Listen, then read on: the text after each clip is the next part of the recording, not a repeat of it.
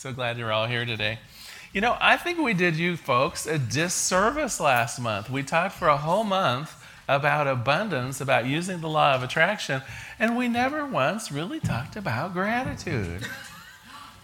I know. It's like a glaring omission. So I'm going to make up for it by a few sermons this month, specifically on gratitude. And I thought a good place to start is with a definition.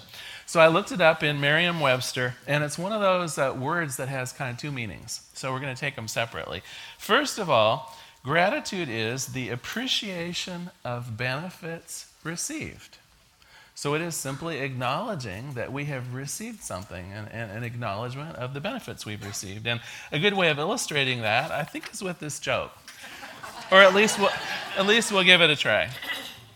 So there was a, a Jewish immigrant tailor named Mendel, and he was worried about his business. Mendel was down to his last $50 and was torn between buying a sign and getting food for his family. Mendel decided to pray. Dear God, he said, I don't know what to do. If I buy a sign, it may bring in business. Maybe it won't bring in business. But I need to buy groceries for my family, and if the sign doesn't bring in sales, we may have to go without food. God replied, Mendel, buy the sign. Don't worry. Your family won't starve. So he bought the sign. Business took off. Taylor fed his family, and all was well. However, as time went on, he realized he could not keep up with the business. And so, back again into the dilemma if I hire people, will I be able to make the payroll? Will I be able to make my commitment to these people that will help expand my business? Go ahead, said God. Hire some help. You'll do okay. And so Mendel did.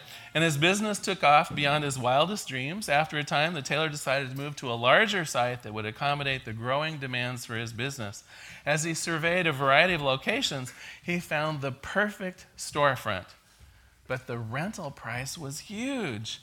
God, Mendel prayed again. I found the perfect place to relocate, but the cost of the lease is exorbitant. I don't want to get in over my head. I have all these responsibilities. Go ahead, get the lease on your perfect store, Mendel, said God. Trust me, you'll be okay.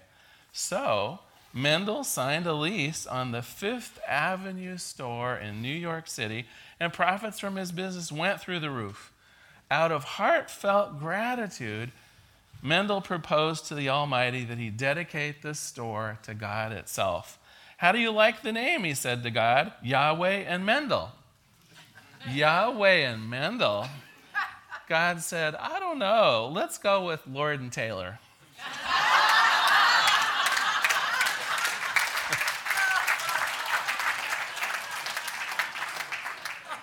So, how profound is your sense of gratitude? Truly, if you look around us, um, in fact, as, as Link's song suggested, which I love, pretty much things are going all right. You know what I mean? In the scheme of things, 99% of the time, right? Our lives are sailing through pretty well. And yet, what is it that we stop and are, gra- and are grateful for? So often it isn't for life. So often it's merely the extraordinarily uh, wonderful things that happen, right? It isn't for day to day life. When gratitude really knocks on the door, it's when something astounding, when something unimaginably wonderful happens. And, and my guess is the day to day humdrum part of our lives kind of is unnoticed, isn't it? I think this could be a mistake. I think that it is the bulk of our lives that we should be grateful for. Do you know what I mean? I, I think about uh, like my day today. It's like, first of all, I wake up into an amazingly soft bed. It's like the sheets are smooth, and I'm. Uh, do you know when you first? Maybe this is just me, but when I first wake up, I'm half awake, half asleep, just enjoying that moment of peace in the bed. And we have this most amazing thing at my house. I can smell the coffee before I wake up. This, there's this machine downstairs that you put a timer on it, and I remembered to adjust for daylight savings time, I'm happy to say. And, uh, and so I wake up to that delicious smell. Sometimes I don't even have a cup of coffee, but the delicious smell of it is so super. What is it in your life that right from the get go every morning is just amazing? It's probably the people that you live with. It's probably just the, the most innocuous and, innocuous and everyday things that are part of your lives, and probably 99% of the time, don't they? They go unnoticed. Well, you know, there's a very easy practice that we can employ here to start being more thankful, to start noticing the things in our lives. And it's nothing more than just awareness of the present moment. Simple awareness of the present moment. I don't see how it can't help but plunge us into gratitude. Even right now, just look around right in this room. Let's take this present moment. How amazing that we all got here today. Do you know what I mean? By foot, by bus, by car, by Max. And, and, in all of the ways that got us here that didn't involve traffic accidents or, or being late, particularly, or, or any of the things that could happen, here we are. This is amazing.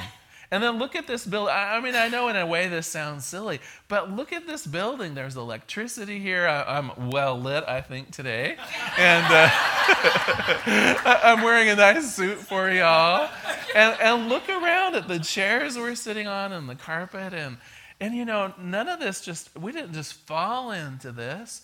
This was all by the hands of creative and loving people that, you know, swept the carpet here and that purchased these chairs. And oh my gosh, we're right in the middle of something that is hugely glorious. And I, for one, am thankful for it. I'm thankful for you all to be here to share it with me today.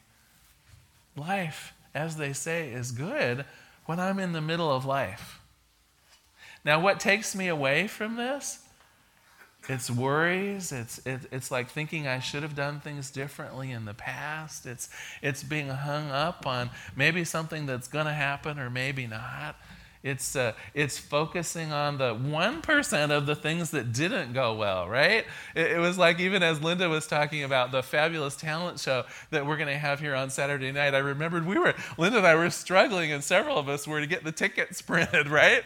Because somehow through it all, we'd, we'd forgotten to actually print the tickets. here we're trying to sell them, get your tickets early. Oh, but are, but are there tickets, right? it was so funny. And in the moment, Linda and I just gave each other a hug and moved on. Because we knew that, what? We could have spent half an hour there. You know, well, whose fault is this? And why aren't there tickets? And why are Linda and I as important as we are? you know, slicing up these darn tickets on the paper cutter. And right? We just laughed because in the moment, when you're aware of each moment as it is happening, life can't hardly help but be good, right?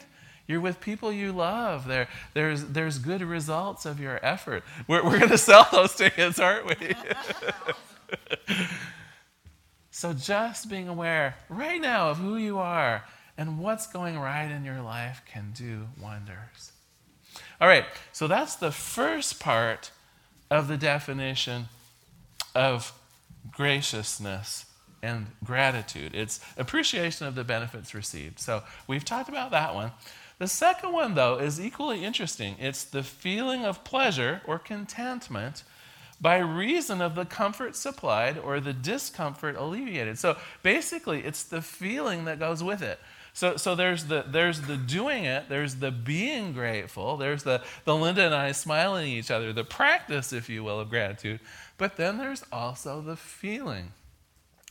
And I think it's that feeling that I was missing to a degree last month when we were talking about the, the law of attraction without talking about gratitude. Because the two to me are just like this the two of them together are dynamite. It is gratitude, I think, that opens our heart. It's gratitude that allows us to be in that place of receptivity. And a lot of the exercises, of course, for last month were about making us more receptive. And I got to tell you, there's nothing that makes me more receptive, more willing to receive, more feeling content and fulfilled than gratitude. Have you ever just sat down and listed your blessings before? If you're in a bad mood, it turns you around like that. I don't think you can be angry or sad or unhappy and grateful at the same time. It's like one of those things that's uh, incompatible, I think, with each other. If you're really feeling that sense of being grateful for what you have, what's going on in your life, it's going to wash away a lot of the BS simply because it's that feeling that's welling up in you. And you know what? It's also like peanut butter. Uh, well, okay. So, so let me let me explain a little bit about the peanut butter, I guess. It's the stick to itiveness factor.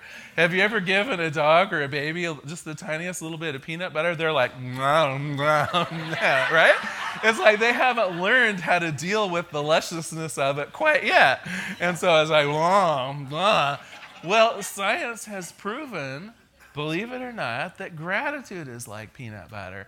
It is not something that goes down quickly when we are grateful, it sticks to us for a long time. And there's even scientific research that backs it up. Let me get out my article here so that I'm actually quoting real stuff. Because I was reading through this one survey and it's like, really? Really? All right, so let me do the setup. There's a, a professor um, that is in, oh, wait a minute, I'm missing a page here.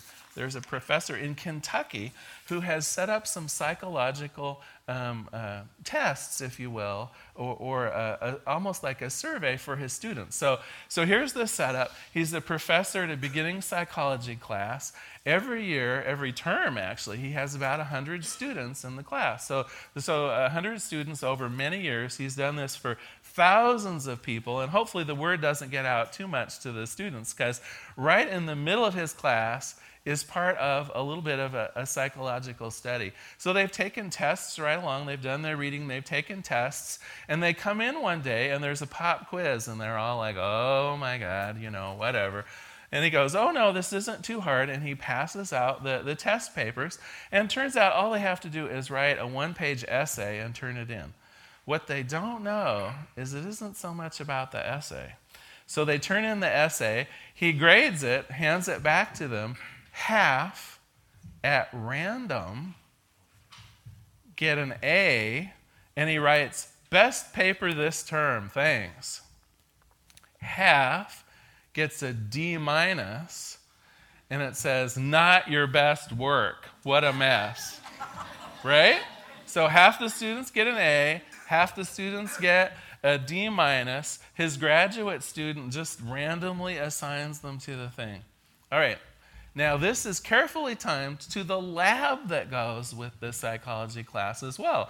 So, right along, they've been on Saturday afternoons going to a lab that follows the class. So, they go to the lab, and they've been doing all kinds of studies and tests and things like that. This time, they're told that it's an experiment in reaction time. And they just sit down in front of a computer and with a little joystick. And the idea is they're supposed to use the, the little gun on the screen to, to get points. And so, at least on the surface, it looks like, well, they're shooting a little gun and knocking some blocks.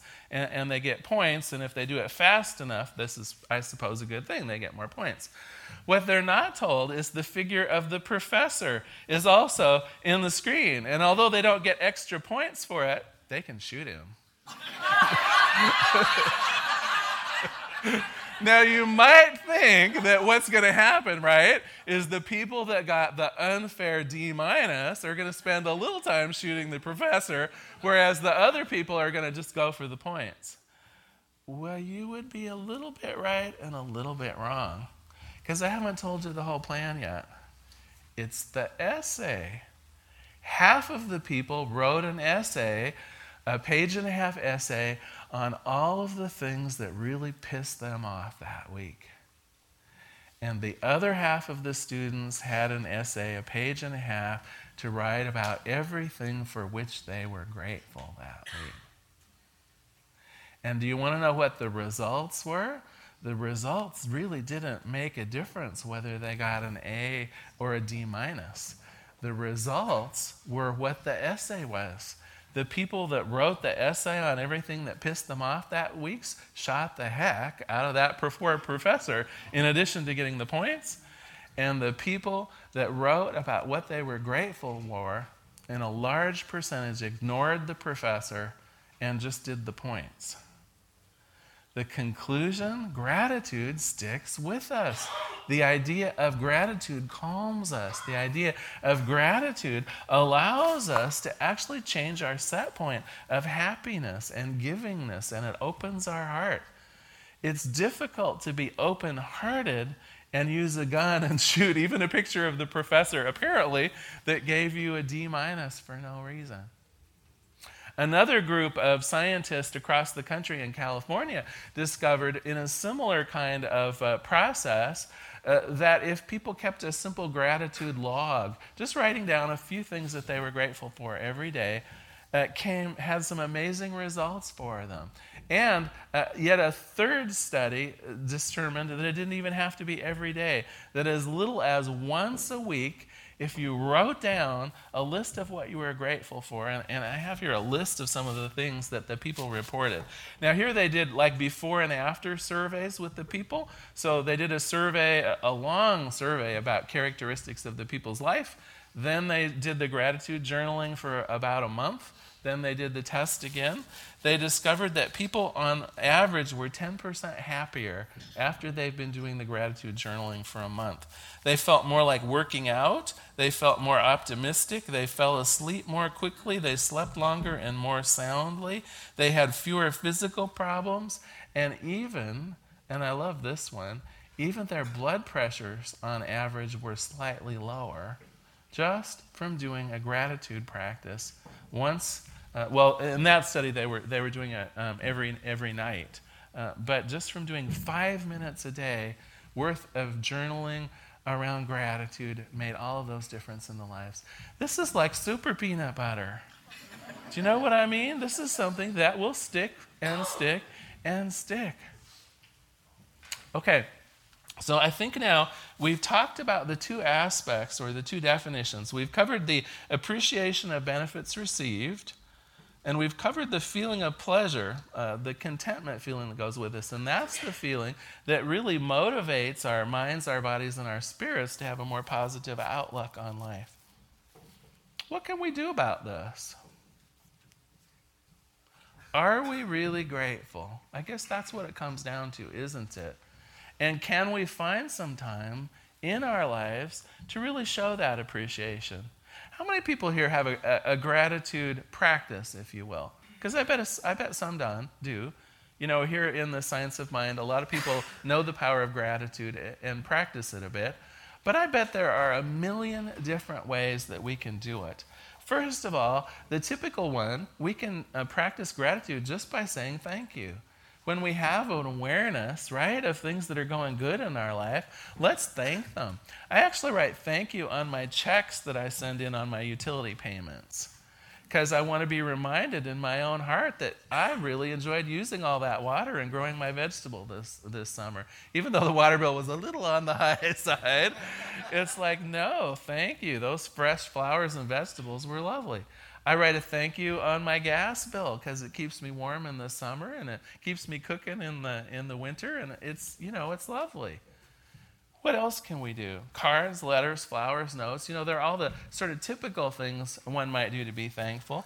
But have you really thought of returning your gratitude through time and attention? Do you know how much your time is worth to someone that cares about you? It is worth everything. I know it's way too early to start talking about Christmas presents, but in all of the studies they do with children, where they give them a, a list of things that they would like to have for Christmas, do you know what the one that gets picked the most often is? It's quality time with their parents. It, you know, it, it isn't the latest, uh, latest Harry Potter adventure or, you know, or, or whatever kids are into these days. I mean, they get checked off too, but the ones that get checked off most frequently are simply spending quality time with their parents. This is a huge way of saying thank you to the people that you love. Not with any agenda, not that you've got to accomplish something or, uh, or anything like that. Just to listen, just to be there and listen and get, really get the people that are in your life. Another thing that you can do that I love to do is simply a smile. How much of the day do you go through totally unaware of what your face is doing? I know, it sounds silly. It sounds silly in a way. But so much of the time we're interacting with people during the day, aren't we? We interact with people, most of us do at work, most of us do um, at the supermarket, getting, you know, another tank of gas or being on the bus. We interact with people just about every day and just about hourly in every day. And are we aware of what our face is saying? Most of the time, if our face isn't saying anything, we are saying something we're saying we don't care. If our face is completely neutral when we're interacting with the checker at Safeway, or if it's completely neutral when we're in the line at the post office with the people on either side of us, what it says is that we don't care. Now, that could be true. Uh, uh I mean, you know, uh, it could be true.